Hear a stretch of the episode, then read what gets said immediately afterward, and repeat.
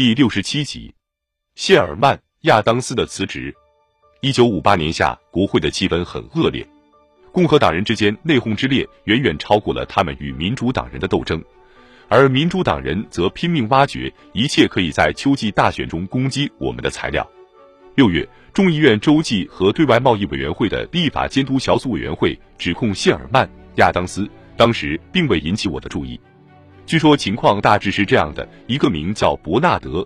哥德法因的新英格兰实业家替亚当斯代付了一些旅馆账单，民主党人便谴责亚当斯给了哥德法因好处，声称他们发现白宫内部有人利用职权开后门。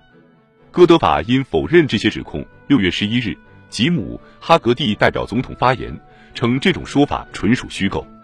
亚当斯对艾森豪威尔所起的巨大影响，以及他为人冷漠、举止粗鲁等，经常是华盛顿许多宴会和报刊闲话专栏的议论内容。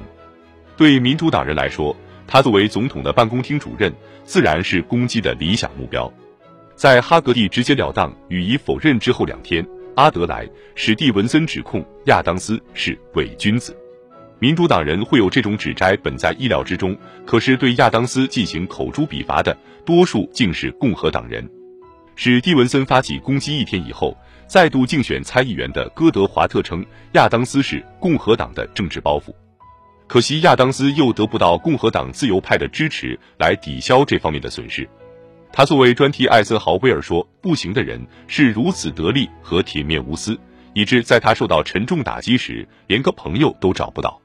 次日，六月十五日，《纽约邮报》的一篇报道比有关旅馆账单事件的指控更使舆论哗然。《纽约邮报》说，戈德法因曾送给亚当斯一件骆驼毛绒大衣，很多人根本不知骆驼毛绒大衣为何物，反正听来很贵重就是了。杰艾森豪威尔同意亚当斯出席小组委员会作证，他承认和戈德法因相处有不慎之处，但给人留下了良好的印象。认为他是一个不会利用职权去谋取私利的正人君子，艾森豪威尔坚定地站在他一边。在第二天的一次记者招待会上，艾森豪威尔回答有关亚当斯的一个问题时说：“我需要他。”但这时艾森豪威尔的个人声望已今非昔比，任期满后不能再当总统的现实使他越来越感到苦恼，因此他为亚当斯辩护的行动对共和党领导人没有多大影响。参议院少数党领袖比尔。诺兰要求亚当斯辞职，全国有许多共和党州组织的主席吵着要亚当斯下台。与此同时，事态变得越来越复杂。后来的事实表明，戈德法因曾为好几个参议员和州长代付账单送礼，为亚当斯及其家属代付的旅馆账款达三千美元以上。小组委员会还发现，戈德法因把花在亚当斯身上的钱作为事业费开支，在呈报所得税时当作减税项目。此事曾暂时中断了一个时期，因为当时发现众议院委员会的一位调查人在哥德法因的旅馆房间里安放了窃听器，有人看到这位调查人员和当时还是专栏作家德鲁·皮尔逊的助理杰克·安德森在隔壁房间窃听。这位调查人员后来被迫辞职。此后，这件事又再度掀起。七月十日，有人揭发哥德法因不仅曾为亚当斯代付旅馆账单，而且也曾为参议员弗雷德。佩恩代付过。佩恩是再度竞选缅因州参议员的共和党人。七月十四日，在这场政治大动荡期间，中东又出了事。伊拉克国王费萨尔及其他王族成员在一次成功的军事政变中遭到杀害。担心叙利亚会照此办理，并越过国境进入黎巴嫩，黎巴嫩总统卡米尔·夏蒙向美国求援。七月十五日，艾森豪威尔命令海军陆战队登陆黎巴嫩。那天早上，他要我去他办公室。他在室内来回走着，头一次向我表示他对亚当斯的处境感到灰心丧气。他说：“今天我在这里做出一个可能使美国卷入战争的决定，可就在这种时候，我却还得为这个该死的哥德法因亚当斯事件担忧。”他一点也没有暗示不支持亚当斯了。不过我可以说，他的忍耐是有限度的。国会将在八月下旬休会，在休会前不久。艾森豪威尔和我谈到亚当斯事件，他说：“有人告诉我，最近几周以来，这个问题已大大冷下来了。我感到在政治影响问题上，我应该对他绝对坦率。”我说：“民主党人必然要把亚当斯事件当作竞选运动的头号问题来搞，而共和党候选人最后也必将对此表态。我告诉他，我们绝大多数候选人很可能会表态反对亚当斯。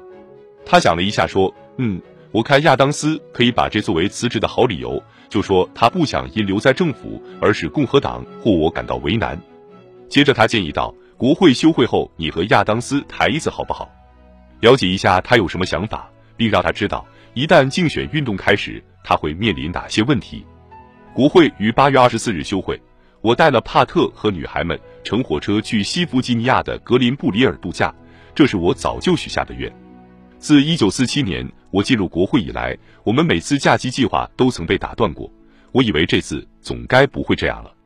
然而，就在我们抵达格林布里尔那天早上，艾森豪威尔从白宫打电话给我。我不知道你是否可以趁现在国会休会时和亚当斯谈谈。他听说几天后在芝加哥召开的共和党全国委员会很可能讨论亚当斯问题，他已经要求共和党全国委员会主席米德·奥尔康设法避免公开讨论这个问题。我确实希望，艾森豪威尔说，在此之前我们就能够把问题解决掉。次日，八月二十六日，我和艾森豪威尔开了个短会，他要我直截了当的告诉亚当斯我们所面临的政治现实状况。他并未授权我说他要亚当斯辞职。但他希望我们谈话的结果将会是亚当斯的辞职，这是很清楚的。我从政治上考虑出发，直截了当的向亚当斯谈了我对当前形势的估计。我告诉他，全国绝大多数的候选人和党的领导人都认为他应该辞职。谁来接替我？我从未听说建议过谁。亚当斯生硬地说：“我说，只有艾森豪威尔才能回答这个问题，而我还没有和他讨论过。”他进一步逼我表态。以便弄清楚，我只是发表自己的意见，还是转告别人的意见，或者确实反映艾森豪威尔本人的看法。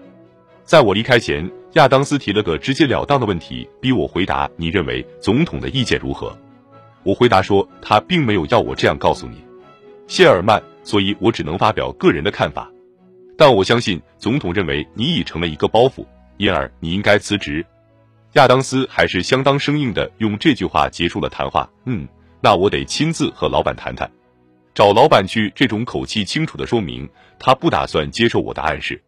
谢尔曼·亚当斯素以冷静著称，不管局势如何紧迫，但这回我发觉他开始流露出紧张之感。